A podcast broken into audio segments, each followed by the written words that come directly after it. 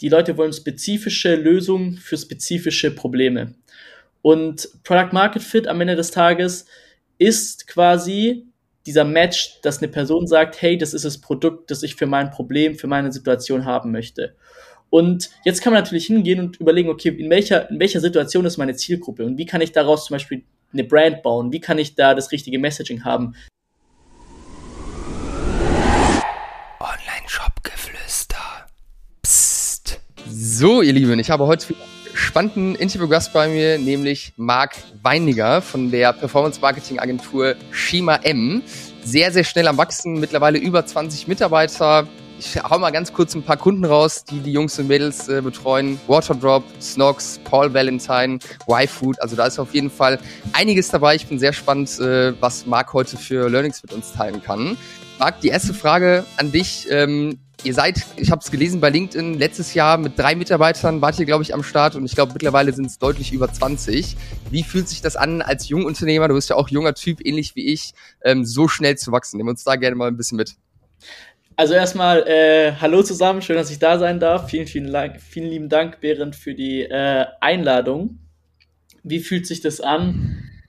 Es ist schon eine Achterbahnfahrt, auch sicherlich eine emotionale Achterbahnfahrt mit vielen Ups und Downs, aber ich bin sehr, sehr dankbar, dass ich das so erleben darf und dass ich auch in meinen jungen Jahren schon so solche Erfahrungen machen darf, mit solchen Brands arbeiten darf, mit solchen Unternehmern arbeiten darf, mit so einem geilen Team arbeiten darf. Und für mich war es auch immer eine Challenge sicherlich, bei so einem schnellen Wachstum auch immer emotional einfach detached auch zu sein von super vielem, aber ich glaube, das gehört dazu, das zu lernen und mittlerweile bin ich da deutlich entspannter und sehe das Ganze eher so ein bisschen als einfach den Weg genießen, weil es wird kein Punkt kommen, an dem man sagt so, boah, jetzt. Das ist auch was ich für mich erkennen und erleben durfte. Und deswegen fühlt sich geil an und ich bin sehr, sehr dankbar, dass ich das so miterleben darf.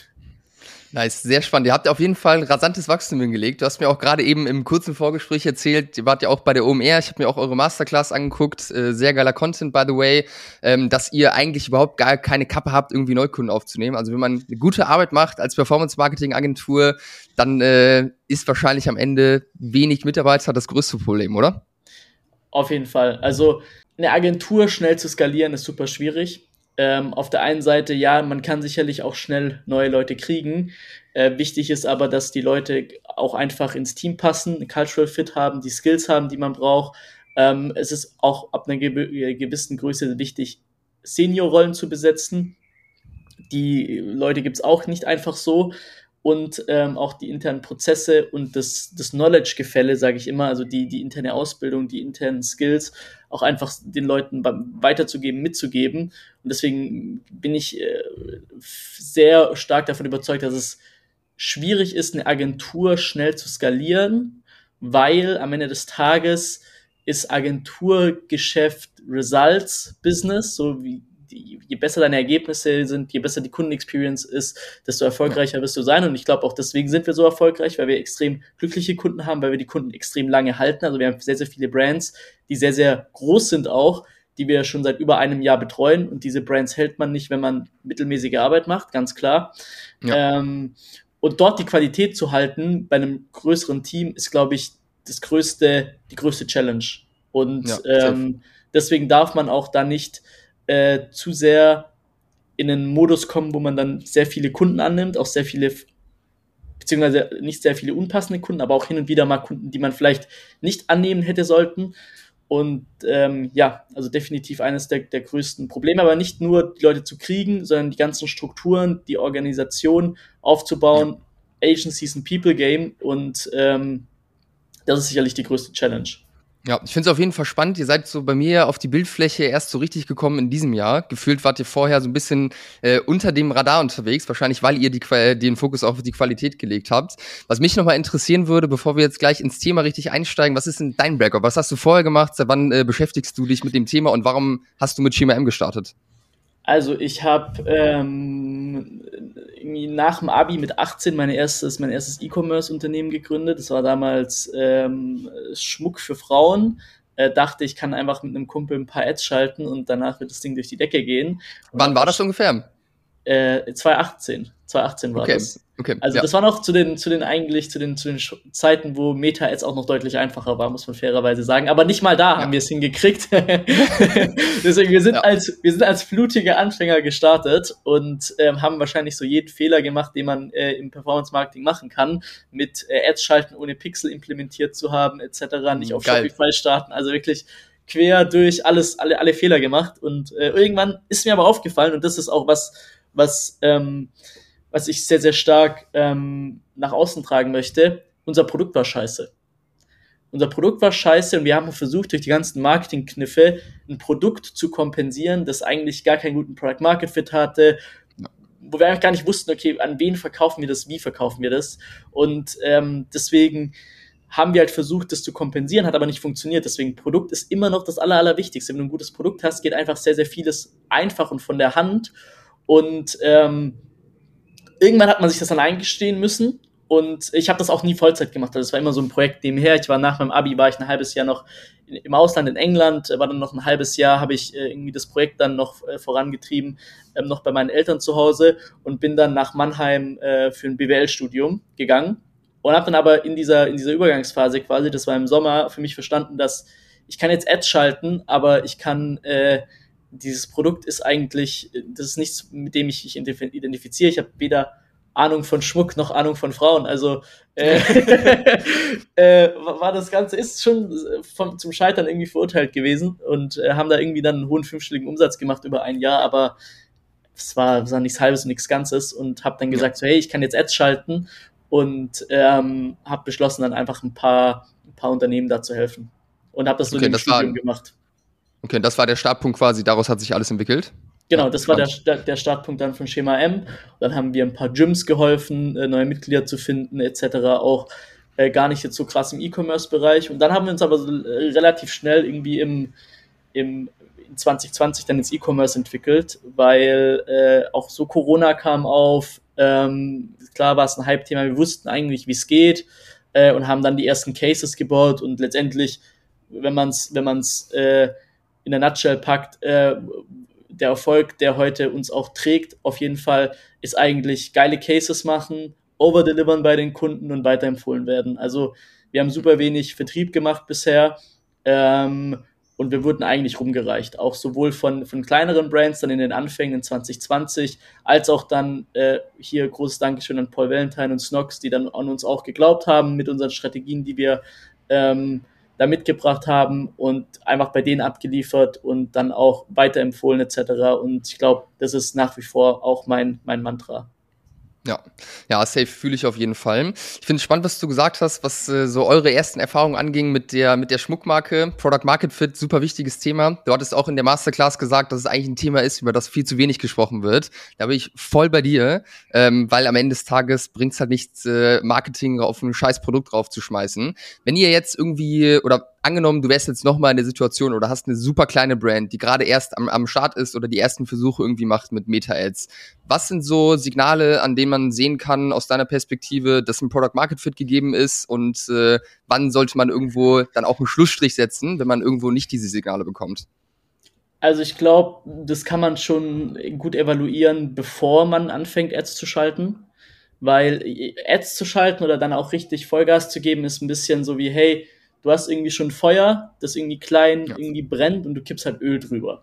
Aber du brauchst halt diese Flamme, und ich glaube, diese Flamme kann man auch schon vorher evaluieren, um einfach rauszufinden, hey, welche Probleme löse ich überhaupt? Welches Problem löse ich überhaupt? Haben die Leute Bock auf mein Produkt? Auch mal, was ich oft sage, hey, auch zu meinem Team, hey, wie würdest du das Produkt jetzt im 1:1-Gespräch verkaufen? Ist es was dir einfach fällt oder schwer fällt? Sagen die Leute, boah, geil? Oder musst du denen erstmal zeigen, wo deren Pain ist? Weil wenn die Leute wissen, und das ist so wahrscheinlich auch mit das Wichtigste, wenn die Leute wissen, ich habe ein Problem und man kann auf dieses Problem gut eingehen, das Problem ist valide, das Problem hat ein paar andere Faktoren noch, die natürlich Product-Market-Fit auch irgendwo evaluieren, und die haben Bock auf die Lösung und die checken, dass die Lösung auf jeden Fall valide ist, dann hast du irgendwo Product-Market-Fit und kannst damit auch eine Botschaft rausgehen. Letztendlich ist ja Ads nur ein Sprachrohr, um einfach Millionen Menschen zu erreichen. Aber wenn du es halt auch teilweise nicht mal schaffst, irgendwie in einem 1-zu-1-Gespräch oder auf dem Flohmarkt oder auf einem, keine Ahnung, so deine Sachen zu verkaufen, dann wird es halt schwierig. Und wir haben auch damals mit der Schmuckmarke verstanden, wir wollten immer, dass die coolen Mädels aus der Schule, die man auch selber hübsch fand, dass die den Schmuck tragen. Aber wir waren zum Beispiel mal, wir waren auf einer Messe in Stuttgart und haben da wirklich an einem Tag signifikanten 4-stelligen Umsatz gemacht mit unseren Produkten. Da waren nur Frauen 40 bis 60. Die haben halt komplett gefeiert. Und da haben wir gemerkt, so, und wir wussten es auch eigentlich insgeheim schon, dass die Zielgruppe viel spannender ist, aber keiner hatte halt echt, wir hatten halt beide keinen Bock, jetzt Ads für die Zielgruppe zu machen, sondern, und da merkst du halt dann schnell, okay, wo ist dein Product Market Fit und welche Leute fühlen sich von deinem Produkt auf einmal angezogen? Ich glaube, das ist sehr, sehr krass. Also Product Market Fit kann eine sehr, sehr magische Wirkung haben im Marketing, weil auf einmal sehr, sehr viel einfach funktioniert. Also wir haben zum Beispiel auch eine Brand, die haben wir von 0 auf mittlerweile 1,5 Millionen Euro Umsatz pro Monat in einem Jahr skaliert, profitabel bei einer sehr, sehr hohen Neukundenquote. Und dieses Produkt hat davor schon existiert, aber wir haben einfach eine neue Brand rausgemacht, das Produkt besser positioniert und siehe da, auf einmal alles funktioniert, weil die Audience viel besser angesprochen wurde. Es war einfach ein viel, viel besserer Product-Market-Fit da. Und auf einmal hat alles funktioniert und das war wahrscheinlich der Kniff am Ende des Tages mitunter, das zu verstehen. Ja, safe. Wir haben viele Zuhörer, Zuhörerinnen hier, die auch noch kleine Online-Shops haben, vielleicht auch gerade erst irgendwo gestartet sind oder so. Ich habe die Erfahrung gemacht, dass es relativ schwierig ist, teilweise das irgendwie zu greifen, was du gerade gesagt hast. Was kannst du mal ein bisschen genauer erklären, bist du vielleicht an einem konkreten Beispiel, was bedeutet das, wie man ein Produkt positioniert? Kannst du das einmal ein bisschen greifbar machen? Ja, die Leute wollen immer spezifisches, habe ich auch schon in meiner Masterclass gesagt, die Leute wollen spezifische Lösungen für spezifische Probleme. Und Product Market Fit am Ende des Tages ist quasi dieser Match, dass eine Person sagt, hey, das ist das Produkt, das ich für mein Problem, für meine Situation haben möchte. Und jetzt kann man natürlich hingehen und überlegen, okay, in welcher Situation ist meine Zielgruppe und wie kann ich daraus zum Beispiel eine Brand bauen, wie kann ich da das richtige Messaging haben? Bedeutet, hey, zum Beispiel, das ist das Beauty-Produkt für schöne Haut oder das ist das Beauty-Produkt für zum Beispiel besonders trockene Haut. Trockene Haut wäre viel, viel besser positioniert und jetzt kann man zum Beispiel eine Brand draus bauen, die nur Beauty-Produkte macht für Leute mit sehr, sehr trockener Haut und hat dann halt eine sehr, sehr sinnvolle Positionierung, weil du bist die eine Brand für dieses Problem. Und da muss dann natürlich der Markt auch groß genug sein, aber so macht es halt Sinn, auch Produkte zu positionieren und wichtig ist halt zu wissen, für was stehe ich als Marke, aber auf der anderen Seite auch zu fragen, hey, welche Probleme löse ich und nicht zu sagen, zum Beispiel, ich habe auch Shoutout an die zwei, wenn die das hören, auf der Messe zwei junge Gründer getroffen, die quasi auch im Beauty-Bereich waren und die haben dann erzählt, hey, das ist ein solides Produkt für Leute, die XYZ wollen, aber das ist so, das erzählt jeder, das ist kein Problem, das ihr damit spezifisch löst und ich habe auch die Erfahrung gemacht, dass auch zum Beispiel bei Beauty-Produkten oder allgemein bei vielen Produkten gibt's Hero-Products im Frontend, das sind Produkte, mit denen die Leute ihre Neukunden gewinnen und das sind meist die Produkte, die eigentlich einen sehr, sehr hohen Product-Market-Fit haben, weil die Leute quasi so reinkommen und sagen, hey, dieses Problem zu lösen, ist es mir wert, einer neuen Marke zu vertrauen. Ja. Und ich kann mir sehr gut vorstellen, dass es ungreifbar ist, auch jetzt immer noch schwer ist auf einer Meta-Ebene, aber ich glaube, die zwei wichtigsten Fragen für Product Market Fit ist zum einen, welches konkrete Problem löse ich und wie mache ich das Leben meiner Zielgruppe besser und wirklich sehr, sehr spezifische Antworten drauf zu haben und wenn eine Person hier länger überlegen muss, dann kann ich jetzt schon sagen, dass sie sich nochmal tiefer mit Produkt etc. beschäftigen sollte, weil das muss aus dem FF kommen. Und zweitens, ist meine Marke so positioniert, dass quasi die Marke der Experte ist in diesem Bereich? Bedeutet zum Beispiel, nochmal auf das Produkt zurückzukommen, das wir einfach neu positioniert haben, das war ein Supplement-Produkt in einer Supplement-Firma, okay? Aber die Value Proposition war auf Beauty. Bedeutet, wir haben hier eine Zielgruppe, die eigentlich eine Beauty Value Proposition hat, aber die Firma dahinter und die Brand war eine Supplement-Firma. wir haben jetzt aus dieser Supplement-Firma, haben wir jetzt eine Beauty-Brand gemacht. Ja. Und somit hatten wir ein Beauty-Product für eine Beauty-Brand und auf einmal haben sich die Leute halt viel, viel mehr so gefühlt, so hey, das ist ja genau das Produkt, das ich brauche. Und die Firma macht ja auch genau das.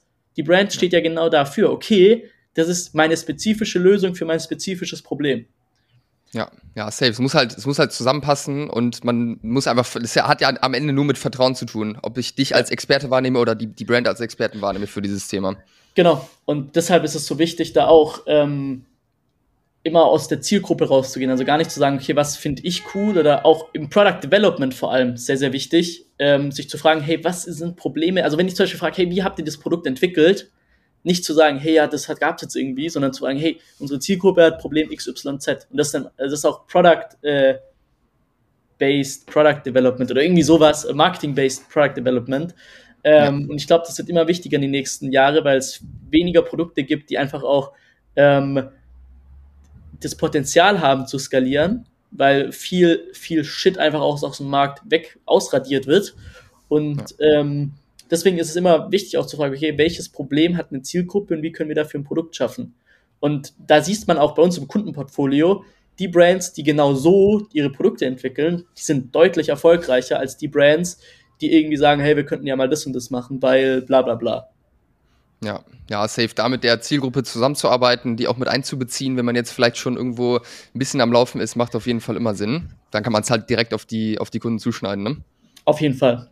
Also das ist sicherlich mit wahrscheinlich der größte Marketing-Hack, habe ich auch schon in anderen Podcasts erzählt. Wenn das nicht gegeben ist, ein Fundament. Da kannst du die beste Ad machen, das beste Creative irgendwie. Safe. Muss einfach da sein. Ja, merken wir auch. Also wir haben Kunden, die machen die erste Kampagne und die läuft direkt profitabel. Und dann haben wir Kunden, die kämpfen sich ab, machen 5 Kampagnen, 10 Kampagnen, testen wie verrückt und es funktioniert einfach nicht. Hängt dann wahrscheinlich sehr, sehr viel mit dem Produkt zusammen. Da sind wir schon beim Stichwort Thema Testen. Es heißt ja immer von jedem Testen. Man soll so viel testen wie möglich. Natürlich auch mit einer gewissen Struktur. Da würde mich interessieren, mit welcher Struktur geht ihr an so einen Testprozess ran? Und ich habe bei dir auf deinem LinkedIn-Profil gelesen, dass ihr auch gerne über den Tellerrand hinausschauen am Testen seid. Da würde ich gerne mal von dir hören, was genau bedeutet das für euch, über den Tellerrand hinauszuschauen beim Testen? Wir testen halt grundsätzlich alles, was Makro-Impact haben kann. Bedeutet Makro-Impact, ich stecke meine Energie in Dinge, die uns 10, 15, 20, 30%, 50%, 100% Uplift geben kann und nicht 3%. Und zum Beispiel so kleine Dinge wie, ob der Rahmen jetzt grün oder gelb ist, interessiert mich in erster Linie nicht, sondern ich fokussiere mich auf die großen Hebel, die ich habe. Und das ist Produktstrategie, Frontend-Strategie, also welche Produkte bundle ich irgendwie als Offerstrategie, Creatives, Angles, Kommunikation, sehr, sehr viele Makrothemen, die wir testen. Und da schauen wir dann auch mal über den Tellerrand hinaus und machen halt mal was wir jetzt nicht gedacht hätten, dass wir das machen, und testen halt auch mal ein paar verrücktere Sachen mit ein paar Brands, und schauen halt, okay, was ist der Impact? Und so gehen wir davor und strukturieren das halt, weil letztendlich, das habe ich auch in der Masterclass erzählt, letztendlich ein schlechter ROAS oder kein profitabler ROAS, der dir ermöglicht zu skalieren, das ist erstmal ein Symptom. Und es ist halt nicht gut, wenn du Symptombehandlung machst und dann irgendwie versuchst, du weißt ja nicht, woran es liegt. Also ein schlechter ROAS kann mit so vielen Dingen zusammenhängen. Und dann gilt es in erster Linie, Ursachenforschung zu machen und zu gucken, okay, warum ist jetzt es ist ja letztendlich nur eine Formel, eine mathematische Formel, die dann ROAS bestimmt. Und welche Keydriver aus dieser Formel sind jetzt in einem Korridor, der gut ist, und welche in einem Korridor, der die Performance herunterzieht? Und dann sollte man halt da ansetzen mit gewissen Maßnahmen. Und die Frage ist halt immer, bei welchen Maßnahmen setze ich an? Also, und da sieht man auch auf Brands, die dann einfach sagen, ja, wir müssen Creative. Ja, Creative ist wichtig, aber ist auch nicht immer die Lösung. So, es kann halt sein, du hast gute CTRs etc. Du holst die Leute gut rein, aber irgendwie ist ein Landingpage-Mismatch da oder dein Offer ist nicht gut oder deine Conversion Rate zieht runter oder dein CPM ist immens hoch, weil du irgendwie 1% Lookalike seit 3 Jahren targetierst. I don't know. So. Und ich glaube, das ist das Allerwichtigste, zu überlegen, hey, wo stecke ich meine Energie rein? Weil Ressourcen sind so unfassbar limitiert, vor allem Fokus und Energie, die sind so limitiert und es ist alles so aufwendig mittlerweile, Und die Frage ist, wo setzt du deine Energie rein? Und diese Tests müssen dann signifikanten Uplift haben, weil du hast immer Opportunitätskosten. Und mittlerweile definiere ich Tests so, oder definieren wir das so, welche Tests machen wir jetzt nicht, weil wir diesen Test machen. Und wenn wir sagen, hey, all diese anderen Tests würden eh nicht mehr Uplift haben wahrscheinlich, dann fokussieren wir uns auf den. Aber sobald wir denken, okay, hey, da könnten 1, 2 sein, die eigentlich noch mehr Makro sind, dann konzentrieren wir uns darauf. Und die könnten noch mehr Uplift haben. Und das ist noch mehr Basics. Letztendlich sind es alles Basics. Ja. Letztendlich, ich würde immer ein Offer-Testing wahrscheinlich, immer einem Creative-Testing vorschieben. Weil Offers können halt deine Conversion Rate sehr, sehr stark erhöhen. Und wenn du schon gute Creatives hast, was in unserem Fall oft der Fall ist, haben die einfach nochmal einen höheren Uplift. Anstatt jetzt noch die kleinste Kleinigkeit zu testen. Ja, macht auf jeden Fall auch Sinn, auch wenn man jetzt die Ads irgendwo noch selbst macht oder im eigenen Team abbildet, weil am Ende des Tages haben vor allem Founder im E-Commerce-Bereich am wenigsten Zeit, weil irgendwie alles gleichzeitig gemeistert werden muss. Das kriegen wir auch immer wieder als Feedback. Das ist auf jeden Fall sinnvoll, da die Ressourcen vernünftig einzusetzen. Was mich zum Thema Testen nochmal persönlich interessieren würde, wenn man so viele Tests macht, ne, und da auch diverse Ideen noch im Kopf wahrscheinlich rumschwirren hat, wie dokumentiert ihr als Agentur das Ganze? Mit was für Tools arbeitet ihr da? Kannst du uns da mal ein bisschen mitnehmen? Ja und nein. Also natürlich ist diese ganze Testing-Dokumentation auch eines unserer Secret Sources. Deswegen will ich davon absehen, da jetzt zu detailliert drauf einzugehen. Allerdings, was ich glaube sagen kann, ist, dass wir mit einem Backlog arbeiten, mit einer Roadmap und quasi dann halt immer priorisieren. Also wir sagen, okay, das und das sind gerade die Bottlenecks, wir könnten hier in diesen Bereichen Tests machen und dann setzen wir das einfach um. Und dann wird quasi der Test dann angestoßen, die Sachen produziert etc. und dann wird der halt ausgewertet. Also es ist kein Hexenwerk in dem Sinn, so wie man halt einen ganz normalen Test strukturiert. Wichtig ist halt, dass man die Priorisierung ist super wichtig und am Ende die Dokumentation und die Auswertung und erst dann wieder hinzugehen, und sich zu überlegen, okay, was haben wir jetzt eigentlich gelernt? Also auch so ein bisschen in einem Sprint-Stil, dass man in Sprints arbeitet. Das ist was für uns ganz gut funktioniert. Ja, und dann ganz einfach umgesetzt mit einem Tool wie Asana beispielsweise oder irgendwas in der Richtung? Ja, auf jeden Fall. Ja, spannend. Macht auf jeden Fall Sinn. Man muss ja auch nicht überdenken. Das macht es ja am Ende nur komplizierter. Also, vor allem in der Dokumentation. Also was ich gelernt habe, wir hatten da auch schon hunderte Sachen und wir sind da wahrscheinlich selber noch nicht auf dem Level, wo wir wahrscheinlich sein wollen. Man ist auch noch nie zufrieden bei dem Thema, gefühlt. Nee, sowieso nicht. Und vor allem ich nicht. Ich glaube, wichtig ist, dass man so viel dokumentiert, dass man Learnings hat. Aber es muss halt immer nachhaltig und langfristig sein. Und wir haben teilweise auch schon angefangen, irgendwelche Prozesse dann einzuführen, die nach 3 Wochen gebrochen sind, weil wir gemerkt haben, hey, das ist komplette Überdokumentation und das setzt keiner ordentlich um. Und da gibt es Dinge, die können wir tun, die halt wieder mehr Impact haben. Letztendlich geht es für uns um den Impact, den wir haben in den Ad-Accounts und nicht darum, ob wir jetzt jede Kleinigkeit sauber dokumentieren, wo am Ende eh keiner mehr reinguckt. Das ist ja auch unnötig. Ja, safe, aber schon natürlich wichtig, auch eine Übersicht zu haben. Wenn man jetzt irgendwie 20, 30, 40 Tests schon gefahren hat, dann hat man wahrscheinlich nicht mehr direkt in Erinnerung, was man am Anfang getestet hat und was die Learnings daraus waren. Aber es baut natürlich auch alles aufeinander auf, ne? Auf jeden Fall. Und oft ist es halt auch einfach so, leider, wenn man eine Sache testet, die dann funktioniert dann 3 Wochen, dann funktioniert sie wieder nicht mehr. Deswegen ist es auch, manchmal echt frustrierend. Da Facebook oder Meta ist aber auch eine Blackbox und eine Sache kann dann geil funktionieren und eine Sache kann dann wieder nicht so gut funktionieren. Es ist schon wichtig, das zu dokumentieren, aber ich habe auch schon Brands gesehen, die sehr, sehr viel überdokumentieren und deswegen nicht in die Execution richtig kommen. Ja, safe. Also Execution, vor allem schnelle Execution ist sowieso das Allerwichtigste. Vor allem, wenn man gerade wirklich skalieren möchte und schnell vorankommen will. Das fühle ich auf jeden Fall. Was mich interessieren würde, lass uns vielleicht kurz einen Ausstieg in Richtung TikTok-Ads machen, weil das Thema ja aktuell sehr, sehr heiß ist. Ihr habt ja viel oder ein hohes Werbebudget, was ihr monatlich verwaltet. Was für eine Relevanz spielen TikTok-Ads bei euch und bei euren Kunden vor allem? Also TikTok ist sicherlich der nächste große Kanal, auf alle Fälle. Allerdings muss man auch ganz klar sagen, dass die Adspins, die wir jetzt auf Meta haben, beziehungsweise die Adspins, die wir auf TikTok haben, können natürlich noch nicht mit den Adspins, die wir auf Meta haben, mithalten. Der Kanal wird immer wichtiger und für manche Brands ist es auch schon so ein 30 70-Ding, also 30% TikTok, 70% Meta, und das shiftet sich immer weiter zu TikTok. Für manche Brands aber ist es noch kein Conversion-Kanal, weil Produkt da noch nicht richtig reinpasst, Audience, die ältere Audiences sind da schon, klar, die sind da schon, aber es ist noch relativ dünn dort. Deswegen fokussieren wir uns da auch natürlich schon eher auf Meta, weil wir da noch mehr rausholen können. Allerdings würde ich jeder Brand empfehlen, sich damit mal zu beschäftigen und zu evaluieren und auf jeden Fall mal anzutesten, ob der Kanal dafür funktioniert, vor allem für wirklich fast-moving Consumer Goods oder sowas, was halt sich wirklich schnell dreht auch, was jetzt vielleicht nicht eine Audience hat von 40+, sondern irgendwo in 20er, 30er auf jeden Fall, kann auf jeden Fall sehr, sehr relevant sein.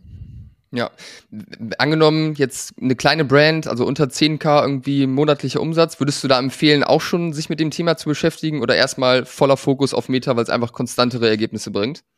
Tatsächlich würde ich wahrscheinlich sagen, dass sie es probieren sollten, weil eine Brand, die bei 10.000 Umsatz im Monat steht, die könnte natürlich einen Kickstart machen auf TikTok, weil die Preise da noch relativ niedrig sind und der Viralitätsfaktor hoch sein kann. Und ja, das kann halt, auf Meta wird es halt super schwer, die Brand von 10.000 dann auf 50 oder 100.000 im Monat zu bringen. Wenn irgendwie ein paar Dinge gegeben sind, kann es schon sehr, sehr viel schneller gehen über TikTok.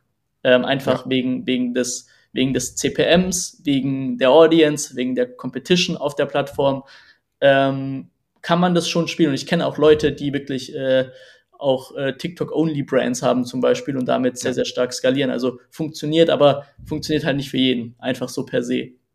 Ja, safe. Und man muss halt einfach geilen Content kreieren. Make TikTok not Ads. Das ist ja auch Zitat von TikTok selbst. Ich glaube, das ist eine Herausforderung von sehr, sehr vielen kleinen Brands, das hinzubekommen. Vor allem, wenn man selbst vielleicht schon ein Stückchen älter ist. Und das nicht so geil selbst hinbekommt.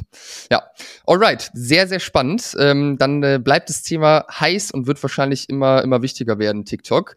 Ihr habt ja neben der Agentur, die ihr macht, habt ihr neuerdings ja auch noch ein anderes Business, nämlich Tracify, ein Tracking-Tool. Vielleicht ganz kurz für die Leute, die jetzt nicht so 100%ig verstehen, was gerade im Tracking so die Herausforderungen sind. Vielleicht sagst du einmal ganz kurz, was sind die Herausforderungen, warum gibt es Tracify? Also, ich glaube, die Herausforderung hat jeder Performance-Marketer da am eigenen Leib gespürt. iOS 14.5 wurde im April letzten Jahres ausgerollt. Apple restricted Tracking, mehrere Browser restricten Tracking schon. Also die Datenqualität im Ads Manager ist einfach nicht mehr gut. Testing ist super schwer. Facebook modelliert Zahlen, Fantasiezahlen einfach und deswegen muss es hier eine Lösung geben, die sich quasi Tracking annimmt, ohne dabei auf Modellierung zu setzen, ohne dabei nur irgendwie mit der API die schlechten Daten aus Facebook in den Dashboard zu laden, sondern wirklich eine fundamental neue Tracking-Technologie an den Markt zu bringen, wo wir wieder User mit tracken können. Auch DSGVO-konform ist super wichtig, Datenschutz da einzuhalten. Das wird auch immer wichtiger. Und genau, aus dem Pain ist Tracify entstanden, wobei ich sagen muss, dieses Tool wurde schon 18 Monate lang entwickelt von zwei anderen, Grüße an meine Co-Founder hier, man muss sagen, das war jetzt kein, hey, hier ist ein Pay, hier ist ein Need, lass uns mal irgendwie kurz was bauen, sondern da stecken verdammt smarte Köpfe dahinter. Ja, safe, sonst wäre sowas auch nicht umsetzbar, auch vor allem nicht mal eben so. Kannst du ganz kurz erklären, wie das funktioniert? Weil an sich werbt ja damit, dass die Daten wieder fast genauso, wie sie wirklich passieren, auch angezeigt werden. Das hört sich ja im ersten Moment zu schön an, um wahr zu sein. Hören wir oft und das war auch der erste Eindruck. Also es gibt eine ganz witzige Story, als ich meinen Co-Founder Marius kennengelernt habe, war ich super skeptisch, bis er mir die Technologie dann im Detail erklärt hat. Dann fand ich sie einfach nur genial. Letztendlich auf die Technologie kann ich nicht so eingehen, auch aus Gründen, weil natürlich auch ein Competitive Advantage von uns ist. Letztendlich funktioniert es so, dass wir mit einer neuen Tracking-Technologie jeden User tracken können. Bedeutet, wir arbeiten nicht mit Modellierung oder ähnliches, sondern das ist wirklich Tracking. Und wir haben quasi in der Technologie etwas Neues entwickelt, das eine alte Technologie oder eine ältere Technologie konform macht, sagen wir es so, privacy-konform macht und dadurch dürfen wir das so nutzen und wie funktioniert das Ganze? Die User oder beziehungsweise der Werbetreibende gibt bei Facebook in den UTM-Parametern unsere Tracking-Codes quasi ein, beziehungsweise unsere UTM-Tags, und da ist dann wird die Ad-ID, die Kampagnen-ID, die Adset-ID und die Ad-ID mitgegeben. Im Shop sind dann noch 2, 3 Codes implementiert, die dann das Ganze quasi auch die User auffangen und die Technologie anwenden. Und so können wir halt jeden User tracken und die Daten wieder zurück attribuieren auf die richtige Kampagne, auf das richtige Adset, auf die richtige Ad, weil wir ja die IDs haben. Und somit können wir ja auch nicht überattribuieren zum Beispiel, weil wir können diese IDs ja nicht erfinden. Ja. Und so funktioniert das Ganze dann. Und dann haben wir eben Chrome-Plugin, das diese Daten in Facebook dann visualisiert. Ja. Bedeutet quasi, man sieht dann wieder auf Kampagnen-, Adset- und Ad-Ebene, wie diese Daten, also welche Daten da wirklich reingekommen sind, plus ein riesen Vorteil, wir haben noch mehrere Attributionsfenster und Attributionsmodelle, also bei Facebook gibt's ja jetzt 7-Day-Click noch, also von View-Attribution halte ich überhaupt mal gar nichts, also das ist wirklich was jeder wahrscheinlich canceln sollte, genau, aber es gibt ja 7-Day-Click und 1-Day-Click, bei iOS ist quasi alles, was 7-Day-Click modelliert, und ja, deswegen, wir können da quasi One-Day-Click, Two-Day-Click, Seven-Day-Click, wir können bis zu 30 Tage zurückgehen, also so wie es früher auch war bei Meta, als man noch 28 Tage Click-Attribution hatte. Wir können da halt Brands, wie zum Beispiel einem Sushi-Bike, die irgendwie ein 1.000 € E-Bike verkaufen, kannst ja keine Ads machen auf One-Day-Click optimieren oder auf Seven-Day-Click. Und bei denen wird halt im Ad-Account fast nichts getrackt, weil wir da auf längeren Attributionsfenster tracken und die dann halt super profitabel sind. Und so haben wir haben wir das Adspend bei denen eben auch skaliert, weil wir eben gesehen haben, okay, was funktioniert denn eigentlich? Plus natürlich, die Daten sind komplett akkurat und real-time. Bedeutet zum Beispiel, also wir haben in der Black Week die ersten Brands von uns getestet in der Super-Alpha-Version und wurden auch danach von Facebook eingeladen, nach Dublin tatsächlich als Agentur, weil die sich gefragt haben, wie skalieren die eigentlich die Ad-Accounts, weil wir hatten halt Realtime-Daten, also nicht so, dass irgendwie 3 Tage später die Daten reinkommen, sondern die sind sofort da, und so können wir halt ganz andere Entscheidungen treffen, und das hat uns als Agentur und hilft jetzt auch schon über 200 Online-Stores geholfen, eben die Ads wieder richtig zu skalieren, das Budget effizient zu allokieren. Und war für uns und auch für andere, also das ist ja jetzt nicht nur meine Stimme, sondern man kann das auch in verschiedenen Testimonial-Videos nachverfolgen, auch für viele Brands ein Gamechanger. Ja, und das heißt, wir haben Ad-Accounts, da sieht man teilweise 20% von dem, was wirklich passiert, dann im Ad-Manager.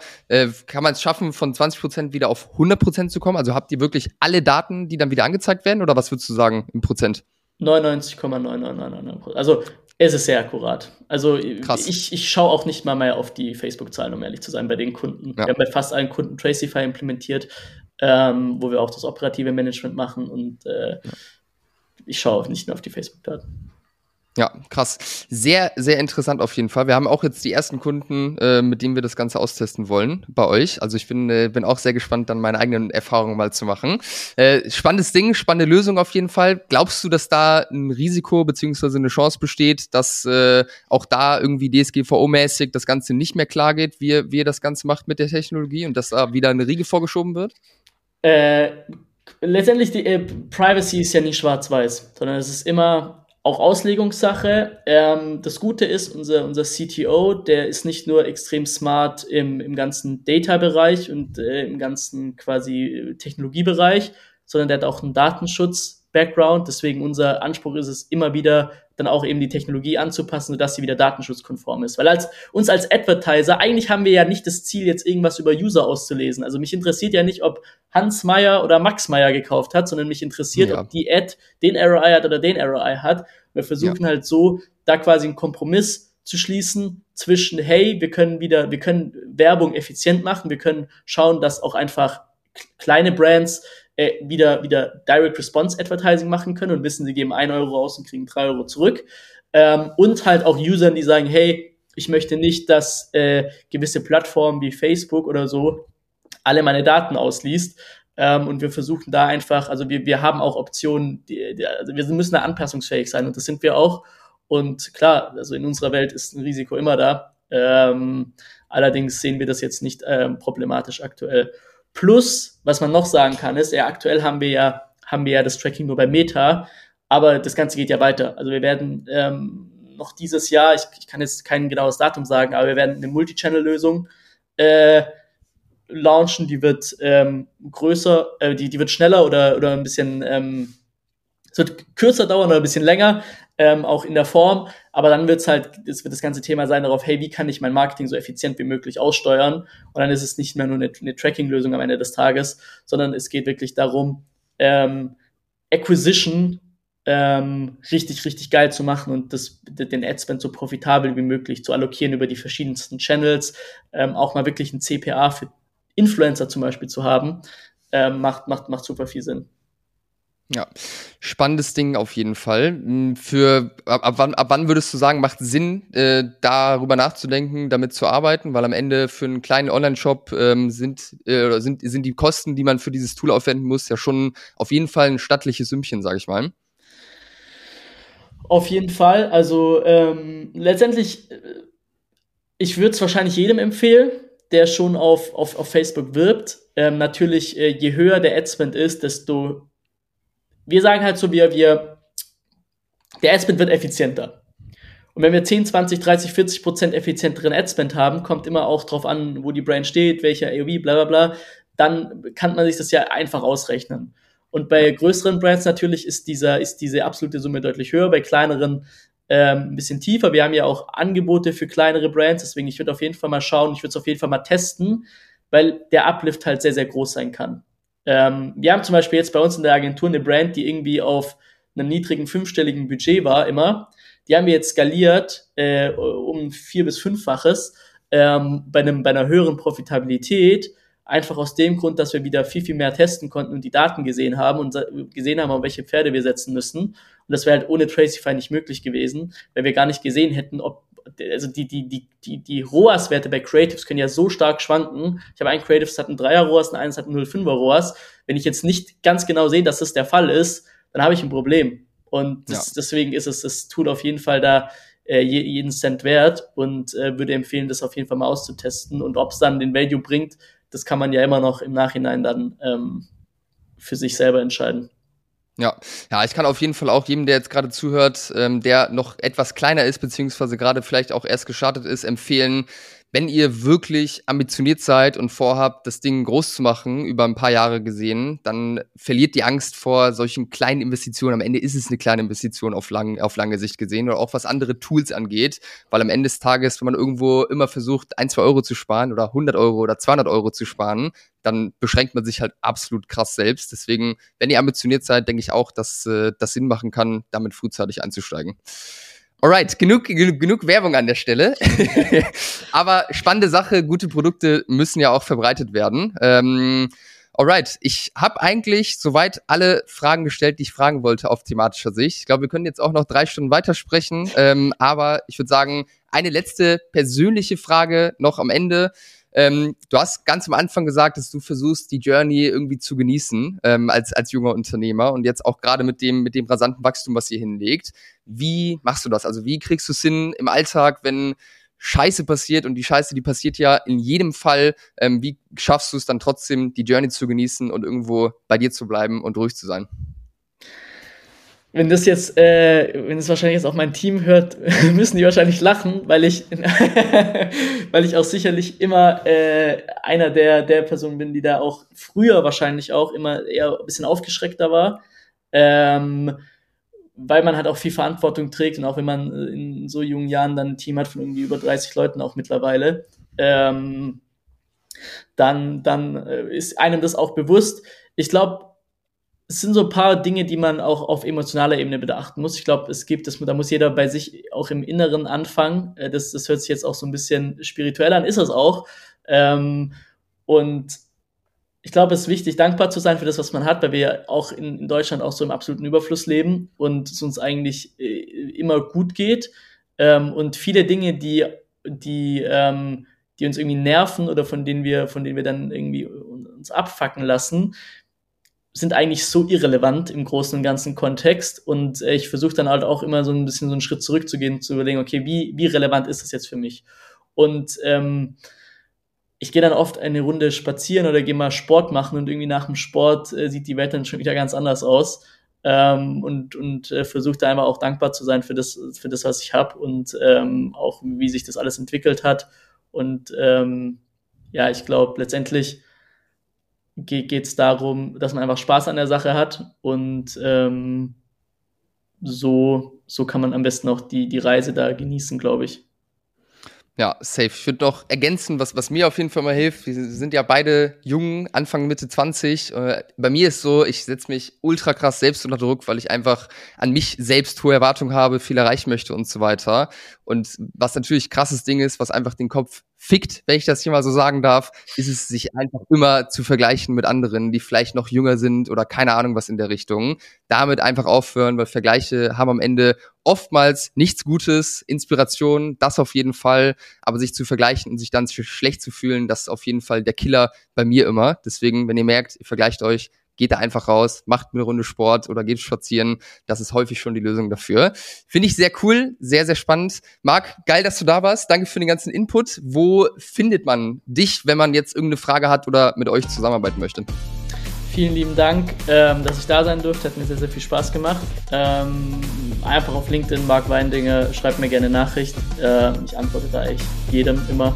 Und genau, ich kann euch da alle Fragen beantworten. Top. Ich hau die Links auch alle nochmal in die Shownotes rein, von deinem LinkedIn, von eurer Homepage und auch von der Homepage von Tracify. Und dann würde ich sagen, Marc, euch weiterhin alles Gute und danke, dass du dabei warst. Vielen lieben Dank. Macht's gut. Ciao, ciao.